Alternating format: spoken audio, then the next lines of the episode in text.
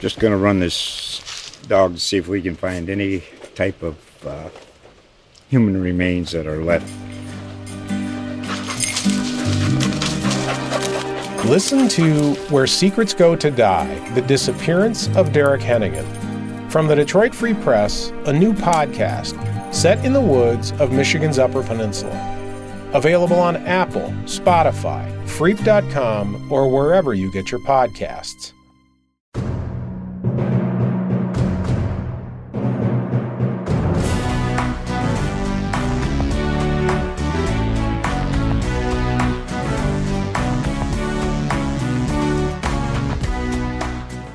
Hello, and welcome to Spartan Speak, a podcast from the Lansing State Journal and Detroit Free Press focused on Michigan State sports. I'm Phil Friend, your host and producer.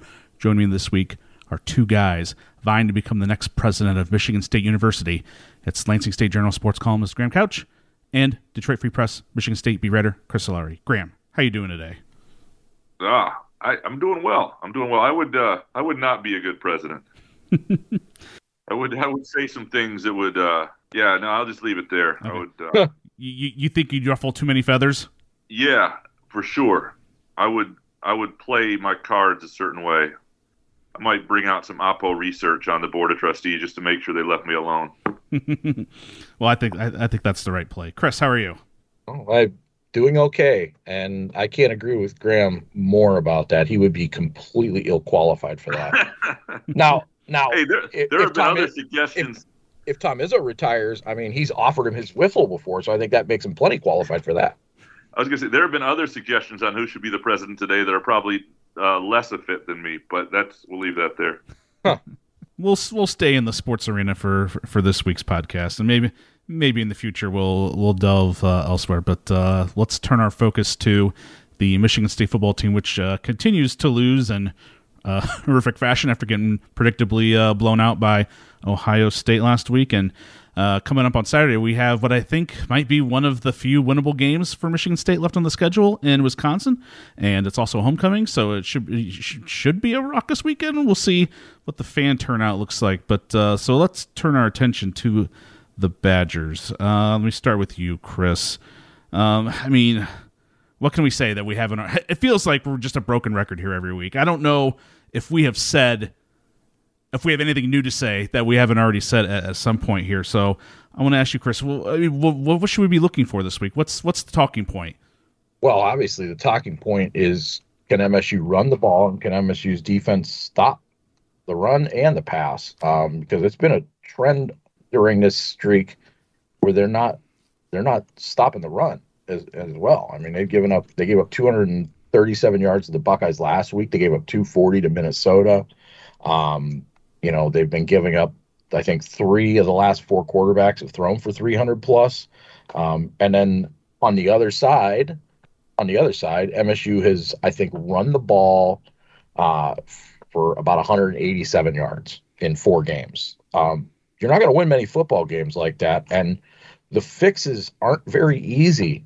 Um, Mel Tucker said that. I think pretty much every one of his assistants has said that. Players have said that uh, but they still have the belief that they can get it done. You know, you mentioned about it being maybe one of the the more winnable games. I mean, it essentially right now, if, if you just look at it how it's been playing out, it comes down to a four game season for MSU to get a bowl berth. They gotta they gotta run the table with this week against Wisconsin. They gotta win at Illinois, and they gotta take care of the final two home games against Rutgers and Indiana. I mean, that's ultimately the play because it doesn't seem like the the other two games with Michigan and uh, and Penn State uh, are are really attainable right now with the the problems that they have. Yeah, and the thing that's hilarious, of course, is that of course those four schools you just mentioned, all of them are viewing Michigan State as as their winnable game too. So yeah, it's going to be quite the jousting match here over the remainder of the There's season. There's an argument that Michigan State's the worst team in the Big Ten right now. I mean, Michigan State's just got to get a win. They're, I mean, they're statistically they're in Big Ten games. They're they're the worst pass defense and worst rush defense in the Big Ten, and it's it's not really close. Now, not everybody's played Ohio State yet, right? You got to be fair about that. Right. And if you played Iowa, you, your defense may feel okay about itself statistically, and you're not really that good. So, I mean, everything's relative to who you played a little bit. But um, yeah, I think this is a a, a massive game because it, Chris, it feels to me like this is, and it's just one game, but it feels like potentially the difference between spending the rest of the year competing for bowl eligibility and what will otherwise be three and nine or two and ten. And so if you win it, not only do you feel better about yourselves going into a bye week and you got some time to heal up. Obviously, Michigan that game may not go well, but you know you, you faced long odds in that game before and, and things yeah. are going okay. So you won't. There will be some muscle memory in, in beating them, but and, and you'll have a little bit better feeling about yourself, and you'll also have a win. You'll also have a third win on the season, and and things things all of a sudden don't seem quite so bad. Yeah, if you I, lose it, if you lose it though, then you know, I mean, just the chances that you're you're not playing for anything the rest of the way in terms of the postseason, and the chances that you're going in November with uh, six straight defeats is is almost certain. And, and Illinois is playing really well right now, and then it looks like two empty stadium games against Indiana and Rutgers just to find one more win somewhere in the rest of the season. Yeah, you know, and I think the schedule as it is, just looking at this, you know, I, we say that about the this Wisconsin game. Um, obviously, that you know, let's say Michigan State loses to Wisconsin, and now he has a five game losing streak going to Michigan. You know, still you can make it up. You can make up that game at Michigan because you know we've seen many times where you throw out the rivalry, throw out the issues, throw out uh, the problems that Michigan State has had in years, where this, the rivalry and the bitterness and the venom uh, translates into a victory, um, and you know which would at that point change the course of what's left over those final four games. I mean, you got, you know, obviously, and again, this is all getting too far ahead because there's Wisconsin, and then there's the bye week, and then there's the Michigan game. So we got a lot of time to talk about that coming up. Uh, so I don't want to jump too far into it, but at, I mean, it, it's cliche to say that it's the biggest game of the season at the moment, but to be honest, it is with where they've been with the losing streak. Yeah, not only is this losing streak, you know, affecting the team at the moment, it's affecting their recruiting. As we saw one of their other big time recruits, uh, Clay Wedded, an offensive lineman, uh, decommit this week too. So, you know, we've talked about on previous podcast where, you know, the key to all this, even if this ends up being a, a, a down season for the Spartans, is they've got to stay on their recruiting track, and that's at least two, if not three, uh, verbal commits that they've lost already. High, you know, high high ranking ones as well. Yeah, it's three um, in this class, and you know, a lot of people are speculating there could be more. A lot of people are also saying that that the losing streak probably didn't have anything to do with the Weeden thing, but you know, kids aren't kids aren't blind. I mean, they don't just only see the the flyers and tweets that you send that are personalized. I mean, they get they see everything, and you know, there were a lot of recruits on the field in that game on Saturday against Ohio State and saw the disparity between the two programs, saw the empty seats by the third quarter. Also, weird that there were, you know, a, in some ways, Spartan Stadium sometimes ends up like Dodger Stadium, where it's like people show up in like the middle or late first quarter or early second quarter and are gone by the third quarter. Um, which I don't know if that's I don't know if that's a fan situation or the university with their their entry policies. If that's still causing some some issues, I know it has in the past, but but that was there were pockets that were at, at kickoff weren't exactly uh, all that great. But yeah, I mean, but these kids see this, and you know, and the coaches understand that they have to keep recruiting guys all the way up to the December signing period, which regardless of wins or losses, you got to do anyways but especially when you have this kind of a streak and skid going right now. Yeah, and, and uh, like I think the crowd this weekend will be fascinating because it's homecoming. You, you ought to have a big crowd to start. You'll have a crowd that wants to cheer about something. They want to support MSU, and if MSU can give them something early, some success offensively, something defensively that's okay, I, I and show them it's going to be a game. I think it'll be a good crowd and a good atmosphere and a good good day, so to speak. But eh, the the flip side of that is things start to go wrong. I think at this point things will get surly, and the vibe will turn surly, and you'll hear some boos, and that will, and, and you know, look, these are 19 to 20 year old, 22 year old kids, and and that's part of the problem. You may be booing, you know, Jay Johnson or Scottie Hazelton or Mel Tucker, but you're also booing a 20 year old, and that's the way they take it, you know. So um, that that and that tension can can impact. Um, can impact the game. I the the, the recruiting thing is, is also um, is is also fascinating because I, I I think so much is going to potentially change and be, or at least be in flux throughout this next three months, and not just negatively for MSU for a lot of teams. One of the things Mel Tucker talked to us before the season, Chris, remember he, he talked about just the the number of, of NIL deals that may not be exactly what athletes think they're getting. And some of that's going to start to come home to roost. And there will be a lot, there will be kids out there, pretty high ranking recruits who think they've been misled and lied to or didn't even really want to be someplace, but it was the most money or whatever. And now that doesn't look real and they'll be available. And so somebody like Tucker and, and MSU's program, who I think has done a good job of selling kids on what is and being pretty upfront with them, when kids are looking for somebody to trust, they may be there to, to, to you know, win some of those kids at the end too. Um, so this class could look, you know, could look very different. But uh, yeah, that that's got to be as big a focus as what's happening on the field week to week this season. And I think right now, I mean, because you, you mentioned that, I mean, that's going to, in some ways, open up things with the portal in the future with some some kids like that. But I, I think from what Mel Tucker has said, you know, he wants to become more traditional in terms of recruiting the high school kids, particularly the high end kids. Um, you know, I think what we're seeing right now is not, and this isn't MSU centric. I think it's it, it's only magnified just simply because Tucker went so deep and hard into the portal his first couple years, but it's not program building. It what that's meant to do is fill gaps, and unfortunately for Tucker, his staff, and, and you know for the team, um, the filling of the gaps has oftentimes, like particularly at safety, meant well now you've got a couple Division two transfers in there.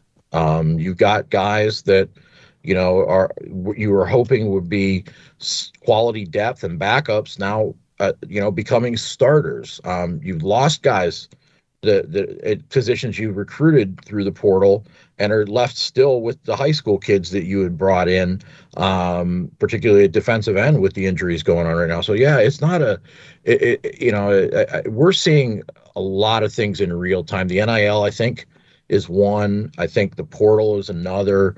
Um, where those course corrections end up, it's hard to say. Um, but but yeah, there there certainly as as Tom Izzo would say, there have been a lot of unintended consequences that that Michigan State in particular has seen with the portals situation. Um, not necessarily being uh, a, a Kenneth Walker at every turn. Yeah, the portal is super easy when you when you find, you know, the uh, Maxwell Award winner or what the whatever awards he won last year. Uh, being, un- to, being you, underused hey, at Wake Forest. you you still have to find that. Yeah, you still have to find those guys. And well, that's what I'm saying. You know, cre- not, not listen, easy. credit this staff for for having the the ability to go out and identify off the radar kids uh, like Kendall Brooks and like Justin White, who are probably going to start at, at, the safety spot this week um, because they're they're necessary for depth, but they're also a play away from from getting in there. So um, those two guys combined for 21 tackles last week, which doesn't, you know, that's it's good tackling ability, but it also shows that they're being targeted. Um, no question about that. As is Michigan's all of Michigan State's pass defense. The two cornerbacks that were transfers and in speed and and Williams now in a reserve role. Um, the safety. So yeah, it's uh, you know, it's it's it's dramatically different than what many people thought we would see from the defense at the beginning of the year, thanks to the injuries, but also uh, some of those depth, you know, the depth guys becoming starters uh, changes things, and and they need to get up to speed in a hurry. Yeah, and I, and I also think that you know it would be very interesting to see Taiwan or uh, uh, I'm blanking on I'm uh, right now. It would be Darqueze Dennard and um, who's the guy who's opposite Dennard? Trey Waynes. Trey Waynes got Taiwan Jones in my head right now, but uh, I don't want him playing corner. But the um, if again those two guys playing press corner with this pass rush, I'm not sure everybody in the world wouldn't hate them too. Uh-huh. Like it is, yeah, yeah. Nobody. I remember Deion Sanders once said like nobody's supposed to cover for more than two and a half, three seconds, and like Michigan State just doesn't get home. They've got two sacks in the last four games and fairly cheapos at that, and and just not You know, they blitz and they don't get there. They don't. They don't. Do, they just don't get there. And and so this week will be compelling because Graham Mertz um, is a quarterback that can can actually give your defense some confidence. Um, but he's as much as any quarterback. His success is based on how comfortable he is and how little pressure he faces. He saw no pressure against Northwestern last week. He threw five touchdowns, 299 yards, looked very good, and they've got some weapons. The rest of the year, he's you know at about 55% completions, averaging about 142 yards, and he's thrown as many touchdowns as interceptions. I think four each. So, like, but you have to not let him be comfortable. You have to get home. They have to find at all costs this week. Really, I mean, you look if, if you blitz 11 and, and you he, he completes it and you score, so be it. Because otherwise, they're just going to score anyway. It just may take another minute. Like MSU is going to have to get to the point against certain guys where they have to get home, and that has to be the focus because we, are just seeing the alternative. The alternative is exactly what we're watching week after week after week, and um, it, it, doesn't work. Well, it doesn't. It doesn't help that all of that. I mean, they had 12 sacks through two games. Obviously, the competition level was different, and only two since, like you mentioned. But that also coincides with Jacob Slade being out, the guy who collapses the pocket from the middle the most. Um, you know, I think Simeon Barrow's done that a, a, little bit at times. I think Derek Harmon's done that at times. Um, I think Maverick Hansen's done that at times. But I also know that all three of those guys have been banged up and out of the games at times.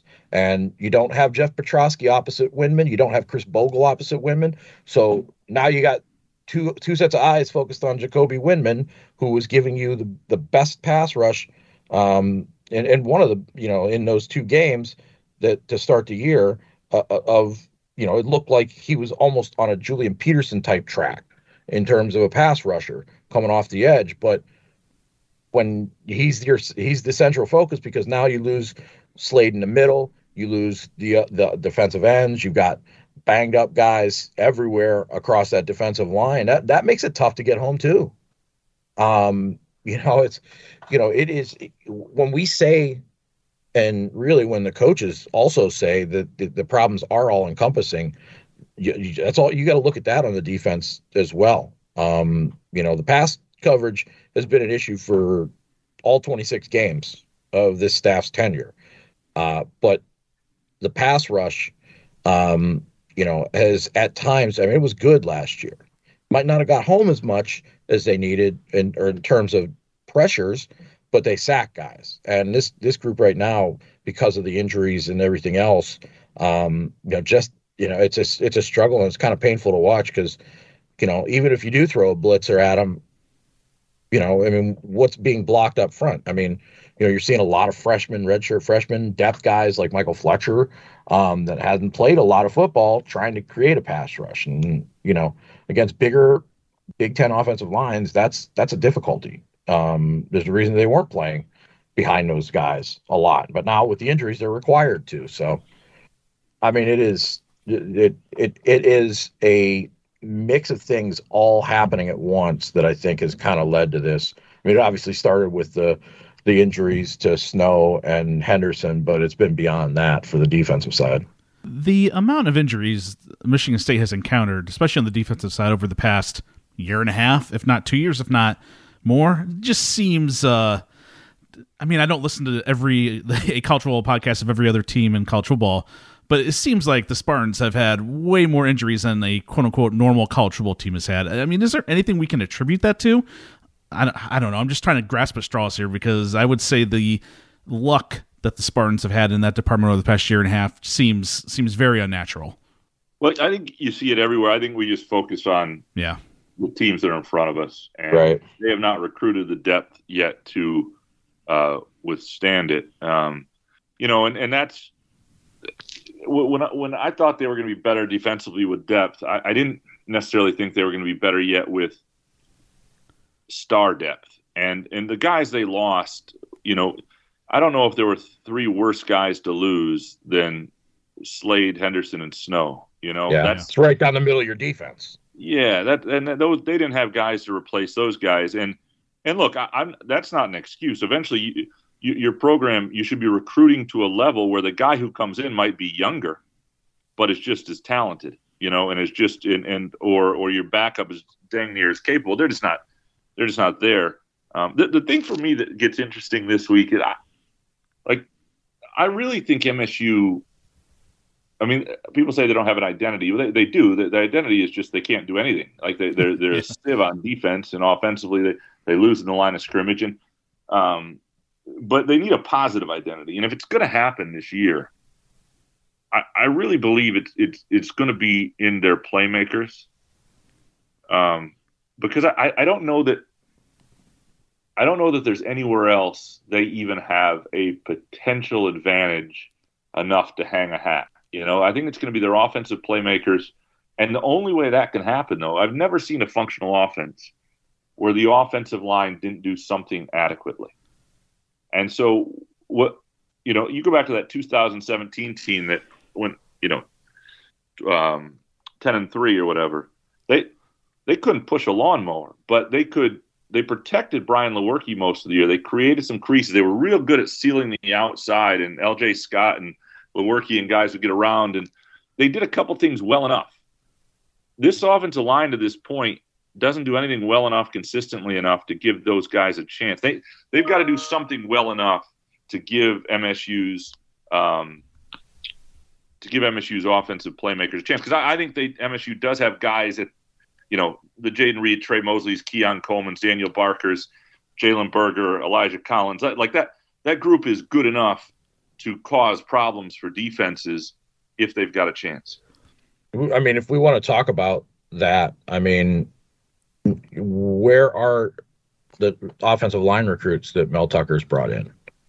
I mean, because we can talk about, you know, Mark Dantonio's struggles uh, to recruit on the offensive line towards the end of his career, so you don't have necessarily the veterans. But I mean, guys like Kevin Jarvis and you know uh, J.D. Duplain and Nick Samac and all those gr- guys the last few years played early, and they played with good players. You know, it wasn't like they were just guys, you know, at the the 15, 16, you know, 17 year that were just out there. I mean, they they they, they got in the mix with some veterans and uh, early in their careers, but we haven't seen any of the young guys in the 20 class, the 21 class, or the 22 class, really. I think Spencer Brown, I think, was part of the last Dantonio class, and he started at, at right tackle. But where are the 21 guys? I mean, yeah, where's, where's, the Geno? Where's Geno VanDeMark and Kevin Wigginton and you know Dallas Fincher and those guys that that are in that group? You know, even this group now with Ashton Lepo and you know Christian Phillips and all the other names that you can just throw out there. I mean, Baldwin. These guys, these guys. I mean, well, Baldwin was a JUCO guy, and you know he's always been a project because he was a, a basketball player turned football.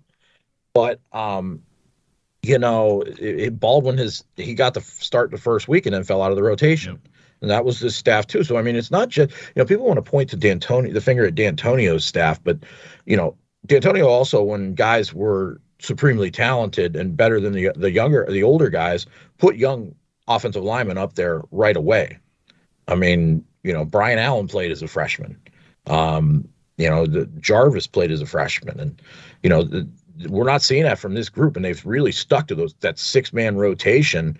You know, at some point, if if it's not working, you know, what exactly is going on with the guys behind them that they're not well, developing? I, think, I mean, that's that's that's got to be a question to be asked. No, I think, and I think it's a huge concern, Chris, because you know some of those veterans are going to be gone up there this year. Right. The young guy, like I, I think this team is two years away from things getting better the way it looks right now. Like there's nothing. You, it, it is nearly impossible to look at this roster right now and say that team next year will be better.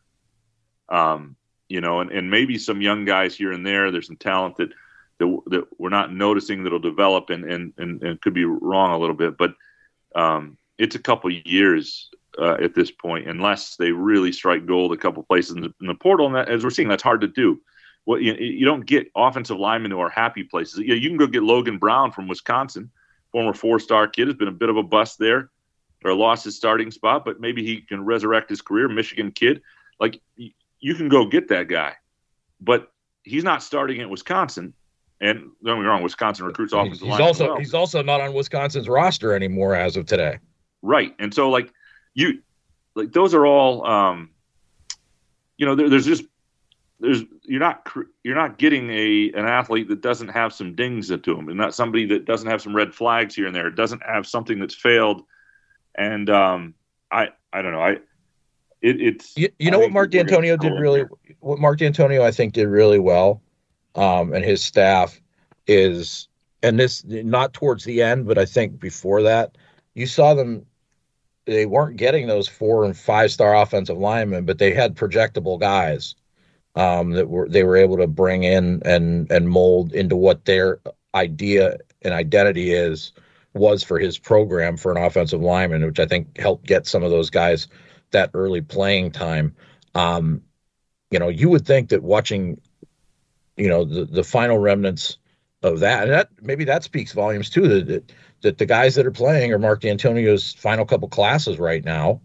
Um, you know, if, if you're a, a new coach and you want to get your guys soaked, particularly now in a four game losing streak and you need to make some changes, you know, where are your guys on the line? You know, where are those redshirt freshmen and true freshmen? Um, because they've been saying that these guys are going to be cornerstones for this program. Well, but and, it, well, and it, I understand, believe me, I understand that that's the hardest position to make yeah. that kind of leap right away. Usually it's sophomore, junior, senior year, so three, four, and five.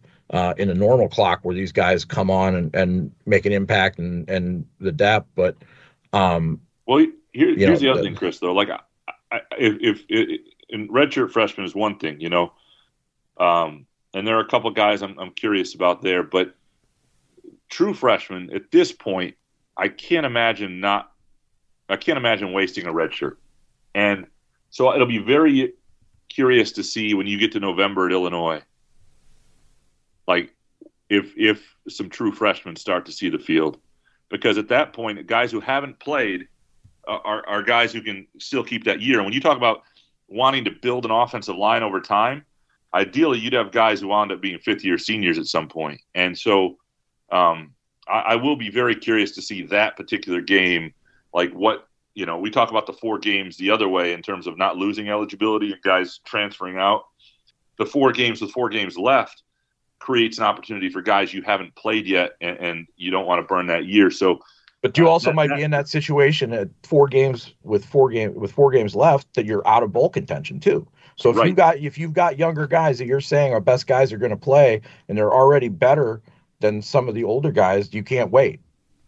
You got to well, yeah, but worry about the red because because what you're trying to build is bigger than this year. I well, then you're then you're saying getting to a bowl game isn't important.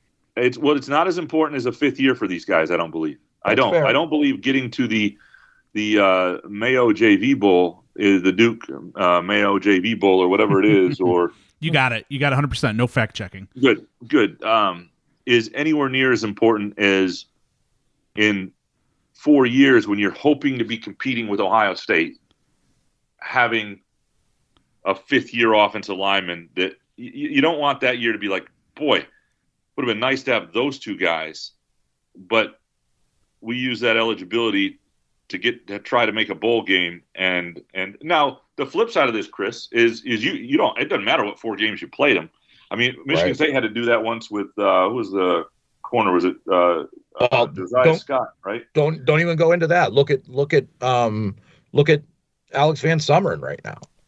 I mean, Alex VanSumeren has played a lot of snaps, but you know, I you know he's been he hasn't been playing lately. Right, and so right, you you could say, look, hey, this guy is the best guy right now. We're trying to get something out of this year, and if we win enough to be playing for something, then we'll keep playing him. If we lose those games, we'll just sit him at the end. You could do that too. I mean, there's a lot of ways to go about it.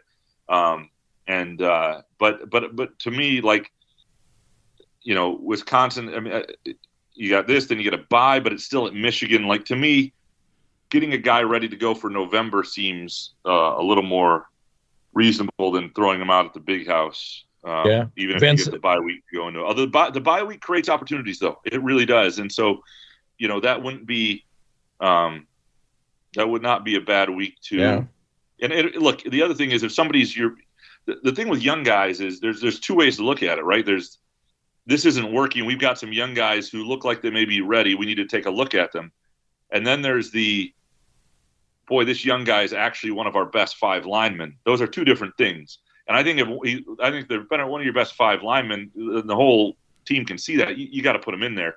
I think if it's one of those things where they might be ready, we need to take a look at them. That's one of those things you go, let's let's let's do that November fifth in, in, in Champaign. Alex VanSumeren, by the way, has played in four games and not since the Minnesota game. Yeah, so there you go. So That's- could be that- could be also could be an injury situation Yep, too. yep. Sounds like a good question for Monday. I, I have a great segue from the injuries, but I wanted to. Uh, unfortunately, I'm going to ruin that by throwing this down out here. I might be off by one or two each way here, but I think I saw a stat this week where since Mel Tucker joined, or joined since he became Michigan State's head coach, uh, 55 players have entered the transfer portal, and only five of those players ended up on Power Five programs. So I, f- I find that as an interesting note, both for you know recruiting, both for in, on Dantonio's side and at the beginning or or the middle, I guess, too of of Mel Tucker's tenure. there needs to be better data overall on transfers period because uh, the percentages you know i mean obviously individually each kid's looking for their own spot and there are examples where it really works out. But the odds are against you. The odds are the grass won't be greener. The odds is you might get left out in the cold. The odds well you won't find your better school.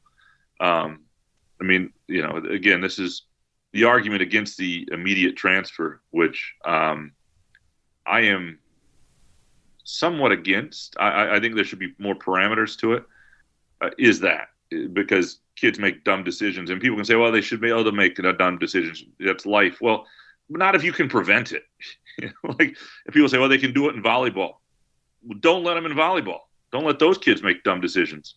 Like I, I I don't really understand why people have to have the ability to play right away. I, I did. I agree. Like if a coach leaves, if the circumstances change, I think there are obvious circumstances, but I, I wouldn't. I think I think the whole. I think kids would be better off. I think the sports would be better off if if that didn't exist. Yeah, uh, it now. it's also you know I think there's some you know you got to understand that that most of those Power Five schools are taking a different type of recruiting mentality when it comes to the portal. In most cases, most of them are have their scholarships tied up either in guys that have been in their programs for 60 years now with COVID, um, or they're tied up with future recruits or whatever it might be. Um, you know, there's no. I mean, look, I, I'm looking at right now. We could say anything you want about the group of five teams, but Cincinnati had more players in the NFL right now than Michigan State. Michigan State's tied with Temple. So, what exactly are we talking about? I mean, if you're talking about talent, talent's everywhere. Guys go under the radar. Guys make differences when they make different changes and, and get to a different place. I, I think that's kind of it, it is important. I think in some ways to say that, you know, that well, these guys aren't exactly going to a better place, but what's going to ha- end up being their ultimate future? Maybe they end up because they're getting more snaps, getting more reps, becoming uh, an NFL player. The odds are low, but that doesn't, you know, necessarily mean, again, you know, that doesn't necessarily mean they're bad players, and it definitely doesn't mean that that depth, particularly ingrained depth of being in a program for three years, four years, five years, whatever it may be, that kind of depth sometimes is better to have than bringing in guys who are, you know, switching programs for a year or two years and they they're so they're behind on that learning curve sometimes. I mean, it, but again, we're learning all this stuff in real time with the portal because we're starting to just. I mean, quite honestly, you know, Mel, Mel Tucker talked about having his Zoom babies, but you know, I think the portal started in what 2018, so we're starting to see just you're starting to get basically one college cycle full of data for it. So Yeah, and, and we've got a. I mean, and, and I always sound like the guy defenseman majors because I covered them, but I grew up around here and didn't really have a sense of things either. And people always go, oh, "That guy's a MAC quarterback. That guy's a MAC." You know, Western Michigan has got ten guys in the NFL right now. I'm not sure Michigan State has ten active NFL players. North Dakota Right State now. does, and that's an FCS school. Yeah, so like it, it's not, you know, it, it's, it's there are a lot of really good players everywhere. Um, and what happens is if you're if you're a kid who gets benched at a school like Michigan State that's not winning tremendously, like why would anybody look at you and go, "That's the answer is, is a high major place"? You, you know, chances are you do need to find a different level. Uh, Michigan State is not playing above Power Five schools to the point right now. Other Power Five schools that where their leftovers are somebody else's treasure. You know what I mean? It's just not going to be uh, the way it the way it often is. Yeah, and like Rocky Lombardi found his level at Northern Illinois when he led him to a to a MAC championship. Perfect fit too. Yeah. Like that's a place that you know runs the quarterback. And he's a power running quarterback. Has had that a lot. Uh, I mean, Rocky Lombardi in Northern Illinois. Those are like if you were to put a, a, a if you like next, you know, a, a symbol in the dictionary of Northern Illinois football. It's like Joe Novak and Rocky Lombardi. Like those are the two. that's it. That's it. So, sorry, Jordan Lynch and Chandler Harnish. You guys don't get. Uh, you guys don't get the next. You guys don't get photos of NIU football. Hey, hey, man. The the MAC produces NFL quarterbacks. Not saying that has anything to do with Rocky Lombardi, but I mean, you know, the MAC puts guys in the league. Lots of guys in the league. If that's the barometer, you know, That's. I mean, that's that's still there. You know, it doesn't matter. You know, I mean, there are guys coming from every every division that you know, I think you said I, I point back to Mel Tucker having the two starting safeties likely this week be in Division two transfers, and he talked about that extensively throughout his tenure of how he found them, and you know a lot of film study and how an organization in in their speak looks for guys to fit in certain roles, and that's you know you do that at the pro level, um, and you you know that's what they're trying to do uh, right now with MSU and in how they've used the transfer portal. Um, but there's also the the the question, the difference of there's a finite period of time uh, in college, right? I mean, you know, outside of the COVID situation, there's five years. You got four or five years to play, basically four years to play. Um, so you're going to be moving on to the next thing. The NFL is different. You might that's a week to week thing, and you know guys could be in and out. They could find, you know, the coaching staff shakeup could happen a lot sooner in the NFL than it could at the, at the college level. So then you've got guys who had roles with one staff don't have them with another, and maybe they don't land somewhere. There's just a lot of parameters I think that go into that. But but I think that you can find talent anywhere, uh, particularly if you're looking to to address areas of need. And I think that's why they brought in guys like Kendall Brooks and Justin White. I think White may have predated uh, Tucker's hiring a little bit, um, but obviously earned a pretty significant role and, and, trust in the coaches last year to play on special teams and then going in the Michigan game. And Brooks obviously now has kind of taken that that role that Xavier Henderson had and, and uh, in, you know kind of shown that he's a heavy hitter and a hard tackler. So um, you can find that talent anywhere, but you know that's you know it, it you know that's that's a tough thing to do though. That's a tough thing is to find that talent uh, at that level. Well, we've previously in this podcast talked about injuries and quarterbacks. So let's just combine those into one discussion here on MSU QB Peyton Thorne, who admitted earlier this week that he has not been 100% since week one, but I don't think he disclosed exactly what the injuries were. Um, Graham, is this, is this something you had known beforehand or had heard whispers or anything like that, or even noticed with your, you know, just watching games? Why don't I start with that? Because okay. I'm the one who actually asked him the all question. Right, all right, well. Um, you know, I asked him because he's been diminishingly used in the run game. And, and I asked him, I said, is this something that is by design? Is it something that you're just trying to pick and choose your spots a little better, particularly after the the game against uh, Western Michigan where he slid late and and took that big hit. Um, I, I, said, "Are you seeing fewer running lanes or opportunities?" And he basically just offered it up there that he hasn't been 100% since week one. That's a direct quote. My body hasn't necessarily been 100% since week one, so my running has not been the same as it always is. So, so if your running is not the same and you're a mobile quarterback like that, then what other areas is it affecting? I mean, is it just your speed and agility? Or is it your legs? And how does if it's your legs, how does that affect your pocket presence, your throwing ability, uh, your ability to just get out of out of traffic and scramble and throw on the run? So there, I mean, there's a lot of questions I think that come with that. He also though said that you know he, he's good enough to do everything he's supposed to do and play at the level he needs to play at.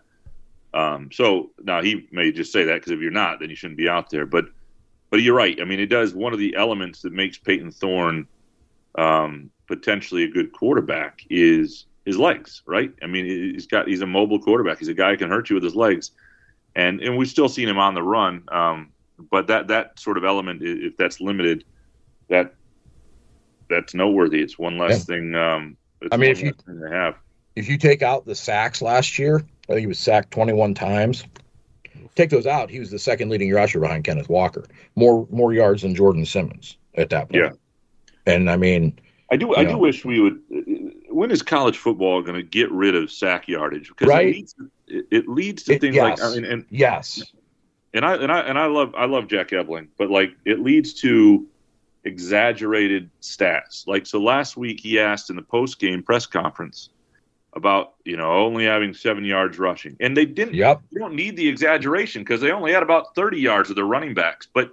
But like, let, us not say it's that when it's the sacks. That's a pass rush issue. It, it drives me nuts that that's a thing in college football, and we need to keep track of that stat better and if, if they're not going to keep it for us the way we write it, you should never include when you're writing total rushing the sack yardage because Right. That's not really rushing yardage. And and so anyway, It- it's that- and considering, especially consider. Well, no, I agree with you because especially considering oftentimes that's a pass play. yeah, If you're getting sacked, obviously you're going back to drop back to throw. I completely, I'm 100 percent with you. The NFL handles it properly, you know. Totally. But but and you're right. The rushing totals haven't been great, even if you take the eight sacks out in the last four games. right, right. It just makes it a little more fair to the to what's really what's really happening out there. Um, I, I will be curious this week to see if they do finally give Elijah Collins a little more run. You know, they said before last week that they were, and then they didn't. But it's again, it's Ohio State. You're behind quickly. The whole game is not the game plan you probably want to run. This week should be different. This should be a game where you can run your game plan, where you you have a chance to, uh, you know, dictate what you want to do a little bit more, and, and so, or at least live by it. And and um, you know, the evidence is that, you know, both from people talking and uh, and from what we're seeing on the the field is that he, he's maybe the best running back they have right now. And uh, you know, and it, what's also interesting is, you know, talking about Thorne and having a conversation about the offensive line because one of the things I'm just trying to get them to address, and Mel Tucker kind of talked around it, and Thorne tried. To, I mean, the bottom line is they know it. Like you can't run offense without an offensive line that wins at something Right. and they don't have it. So what are you going to do? And there's nothing you can do. They're, they're like they're not going to sit there and go, no, we're, we're kind of screwed. That's that's it. But one thing Thorne talked about, and he was very seemed adamant at this particular point, which I thought found interesting. Is you know sometimes the holes are there and the running backs just miss them, and he kind of hung on that. And you got to say, I mean, it was very clear that's happened a number of times this year, and um, I, I Which- found that which is fast, which is fascinating considering that the two guys that have been brought in at running back were the transfer guys who were Mel Tucker's evaluation, his staff's evaluation on. well, but yeah, right. I It mean, and, and Elijah Collins, we're seeing running off tackle, running behind his lineman, running over guys, you pushing the pile. Um, and he's the Mark Dantonio guy. So, I, you know, I mean, again, it doesn't matter who recruited who at this point, but you know, if, you know, still the same staff that evaluated Kenneth Walker minus William Peagler. Yeah. Right. So a couple of things about that. Uh, Kenneth Walker's touchdown run uh, Sunday for the Seahawks was also a reminder of uh, what the Spartans have sorely missed from last year. And second, like this is a year where they probably, I mean, they didn't need him last year, but they probably could have used Audric Estime's uh, initial commitment to the Spartans and you know maybe filled a spot this year. I know he's playing quite a bit for Notre Dame this year, but uh, I digress. I digress. Well, I, I mean, I wouldn't even look at any of those things. I think in, in in going back to the offensive line, Kevin Jarvis's decision to pour bypasses last year and and not come back and turn pro, and he latched on with the Lions and then got hurt. I think he's on the IR last I saw, but but Kevin Jarvis on this offensive line would have helped a lot, I think, because you know you get a couple more guys, and he was versatile enough to bounce outside or inside during his career. Um, a lot out of necessity, you know, but you know maybe he would have been a guy that could have helped the tackle spots just by being next to him, or been one of the tackles and helped the guard next to him. So, you know, this was one of those guys like him, and I think Michael Dowell, who ended up, I think, at Miami of Ohio. You know, Michael Dowell versus you know some of the guys that they've had to run through at the safety spot. He was a smart enough guy that could have and talented enough guy that could have been an important piece. So when you talk about guys that are leaving the program, you also have to look at those kind of guys as well. That you know, four or five year guys that could be impactful players had they still been there. Uh, I got one more question slash comment before we get to our predictions here. Um, going back to Peyton Thorne here, I know on previous podcasts, I think all three of us were in agreement that uh, there, under no circumstances should Peyton Thorne ever ever be benched or or whatnot. Um, do we feel well, like it's- do we? nobody is under no circumstances. I don't think anybody said. No, Well, I don't. Well, I, let me rephrase. I said we didn't think there would be a situation where he did get benched. Maybe maybe is that's maybe a little a little better phrase. But now that we've you know encountered this losing streak here for the Spartans, uh, do you think at some point here it may be worth you know giving Noah Kim a, a lengthy shot and besides uh, scrub duty in the fourth quarter? Like I'm, I'm as intrigued by Noah Kim as the next person. I really am. I mean, I, yeah, like he comes in. He had a couple drives that didn't go great against Ohio State, but he's come in and, and against defenses that were uh, more forgiving, playing in late mop up duty, and he, yep. he's he's been he's been good. And the circumstances um, that he's been allowed to produce in very different circumstances than what Peyton Thorne has played in, and and, and I'm a believer that like if he was the better quarterback in practice, that that move would be made. I don't think Mel Tucker's an overly sentimental guy. I think, and obviously there's leadership components and, and who Peyton Thorne is to the team.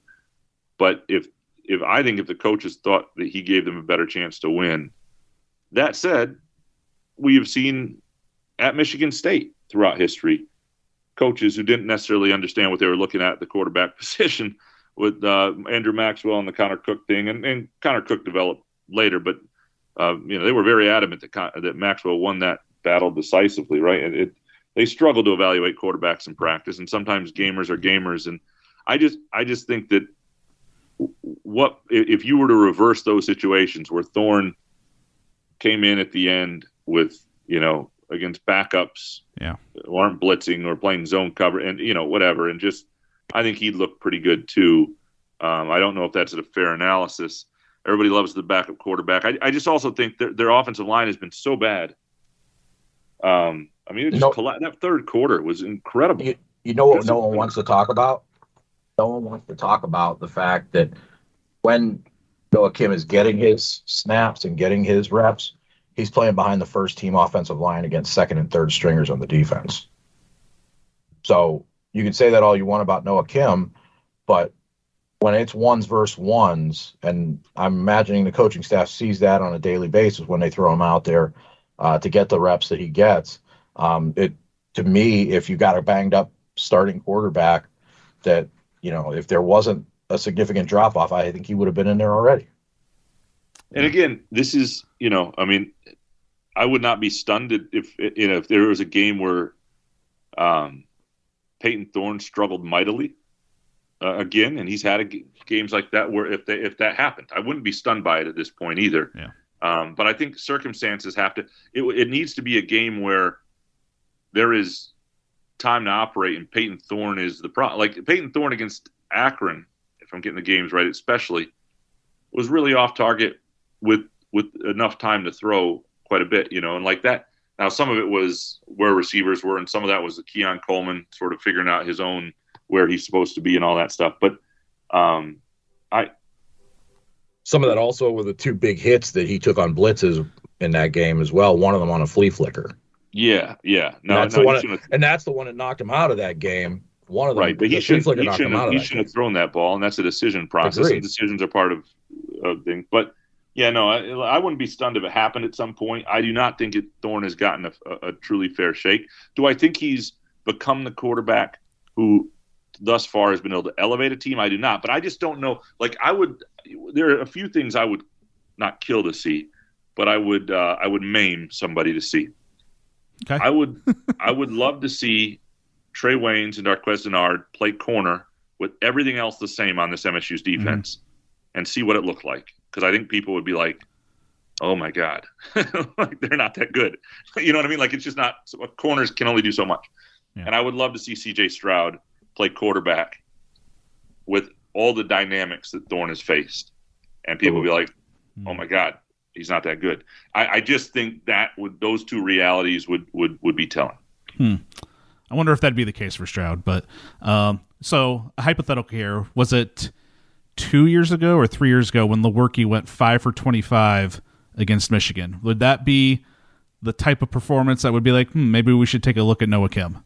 Y- yes, uh, I yeah. mean he just can't be. He can't be missing. He can't be the reason they're missing opportunities. Like he was bad at the end of the Maryland game. I think he was frustrated.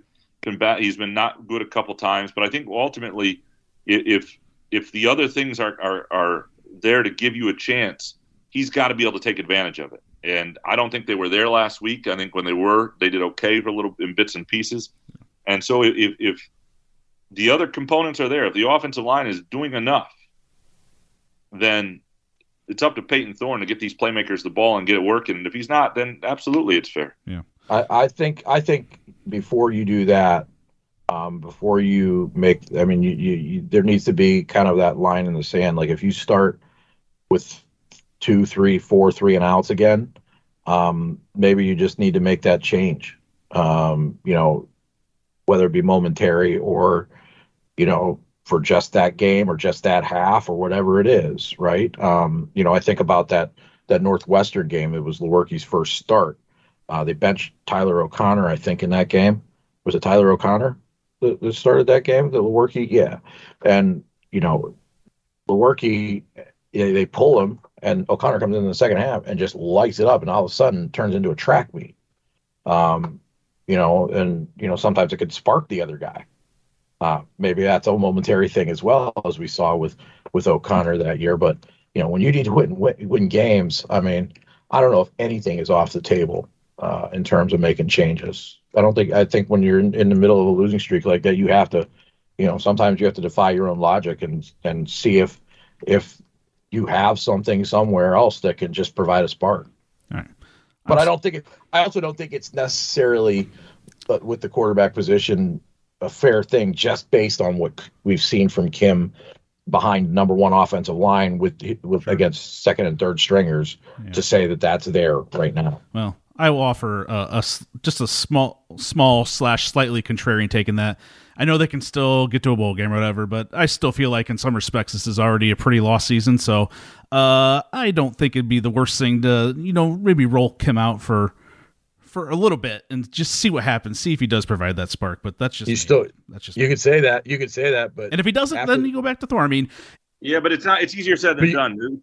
If you're saying if you do that and you're saying that with two home games left, what are you telling the fan base too? I mean that that I know that that shouldn't factor in, but certainly if you're saying that the season's a wash, the other component that we need to think about too is who's Tucker's quarterback because Noah Kim isn't it.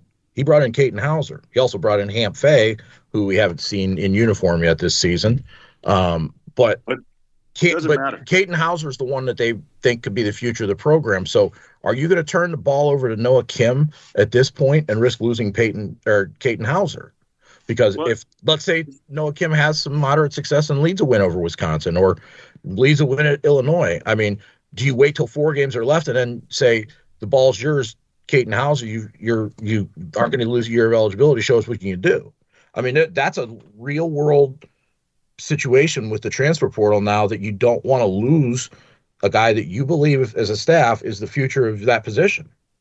Well, I, I, think you also have to. I mean, there needs to be proper spacing in your QB classes. I think the days of having four guys in the program are over. If you have three and it's done right, it can kind of work. But, um, and and you know, as long as you make it clear to you know, to, but to, to Houser that, you know, he'll have a chance to compete for the job no matter what happens because uh, he'll have to compete for it anywhere. I, I, don't know that that would be a tremendous issue. The thing about quarterbacks, though, is coaches don't get to pick them. Like it always plays out. Like it, it, we, we've known this throughout Michigan You've State said that. history. What's yeah. that? You've said that historically. Yeah, like historically, Michigan State has had a number of guys who were supposed to be the next guy, and it just has almost never been them. And so and ultimately it, the it, their their play determines it. And um, but but but I think there is something to that, like in the sense that you know one of the reasons that the coaching staff at Michigan State years ago wanted Andrew Maxwell to win that job so badly in 2013 is they wanted to come back with a true three-way competition in 2014 between Cook and Tyler O'Connor and Damion Terry. Instead, Cook became the guy, and those other two guys kind of sat around for two years and never really developed.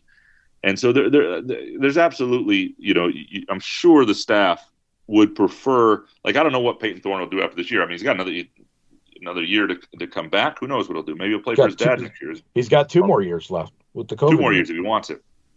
You know, although his, who knows if his everybody talks about him playing for his dad next year. I don't know if you saw Western Michigan just lost to Eastern Michigan by a boatload in Kalamazoo, and, and Tim Lester maybe feeling some heat. They got a fairly new AD. Who knows? So, um, but I I do if you're if you're that staff, you probably don't want anything to go wrong with Thorne because you want the next guys to play it out sort of evenly. And um, but that said, the best quarterback will win. I mean, if, if, if Noah Kim comes in and he's an adequate quarterback at what's still a bad season, that's not going to stop Katin Houser if he's good enough for competing for that job in a year. And I don't think Mel Tucker doesn't seem like a sentimental guy or a guy who'll be stuck on one guy or a guy who can't get past that. I don't know that that will matter a ton uh, unless he comes in and truly lights it up, and then that would be a, a problem you'd like to have. I, I, can tell you as a Steelers fan for the, pretty much the entirety of my life, no one, the fans love no one more than the backup quarterback. Period. Doesn't matter if you have Terry Bradshaw, they love Cliff Stoudt and want to see him throw. Well, let's uh, move on to predictions. Um, Graham, I'll have you go first. What do you think's going to happen? Does the losing streak continue, or do the Spartans figure things out in front of a raucous homecoming crowd? I, I think it continues. I think I'm going to pick 31 22. Um, I think it'll be competitive, and the game won't be decided until the fourth quarter. But Wisconsin, it just it feels like to me like Wisconsin's roster is a little more seasoned throughout. Um, the the one thing that I, will be interesting is I, I, do think this Wisconsin defense is as vulnerable a group as they've had in a little while, and so MSU might be able to get something going. and really has to. I don't. I don't know if MSU can't get something going this week. Um, if it's going to happen for them uh, for a while, because I don't think Michigan and Illinois are going to be any easier. So um, th- th- it need it needs to happen. But I'd say 31-22 um, Wisconsin. Yeah, I mean that's. I, I think it's going to be a close game. I, I think that Michigan State's kind of in that I don't know caged animal mindset or backed into a corner, however, whatever cliche you want to throw at it. Um, I, I, think that's you know that's this this is it. This is the pivotal point of whether or not you have anything in December. I, I think that's ultimately the case. I think everybody kind of you know to say that you you wouldn't think that in the middle of a four game losing streak, you know you, you're you're either delusional or you know head in the sand. Um, but I you know I, I I think Wisconsin, it's going to be interesting to see where their heads are at after a big win. Because um, sometimes you see that immediate bump with a coaching change. Um, can Jim Leonhard continue it? I mean, he, there's a guy that's auditioning for a job right now. Um, you know, he's going to have them up and ready. So I think, I think I'm going to say uh, Wisconsin 28 24. I said uh, after the Wisconsin loss, after I predicted they'd win by double figures uh, up in Pullman, that I wasn't going to pick the Spartans to win again until they actually did, and I am sticking with that. I think uh, I think the Badgers will cover and win. I just need to see something from the Spartans until before I pick them to actually win a game. So, all right. Any final thoughts before we sign off here? Uh, no. I you know I. Uh... well, Graham, do you want to talk about our trip to Minneapolis to Big Ten Media Day for basketball? Uh, I, I, yeah, that's, uh, I, that's right. Neither one of us made the trip.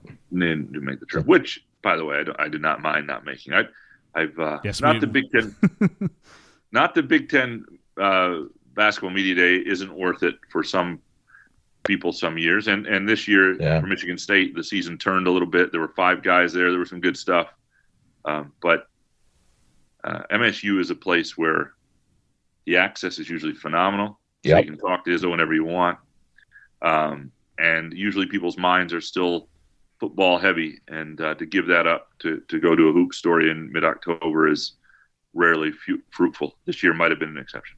Yeah, this wasn't my call, but at the same point, you know, somewhere down the line, you know, it, it, the next guy that follows Tom Izzo might change things, but you know, the reason that Tom Izzo, is, you know, he puts his guys out there no matter what, um, you know, and he talks about stuff you know once sometimes twice sometimes three times a week. So you know what what many people heard in minneapolis we've heard for a couple weeks already. So you know big ten media days have kind of changed into more of a daily tv event for btn than they used to be anyways. So um, kind of a little different thing but you know we'll be back there at practice no matter when it whenever they have it. So all right. Thank you for joining us for this edition of Spartan Speak, a production of the Lansing State Journal, Detroit Free Press, and the USA Today Network.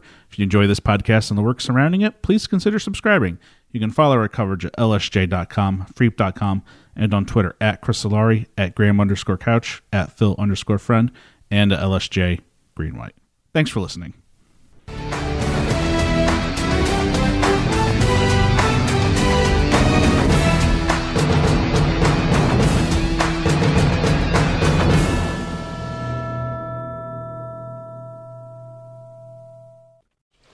Just going to run this dog to see if we can find any type of uh, human remains that are left. Listen to Where Secrets Go to Die The Disappearance of Derek Hennigan. From the Detroit Free Press, a new podcast set in the woods of Michigan's Upper Peninsula. Available on Apple, Spotify, Freep.com, or wherever you get your podcasts.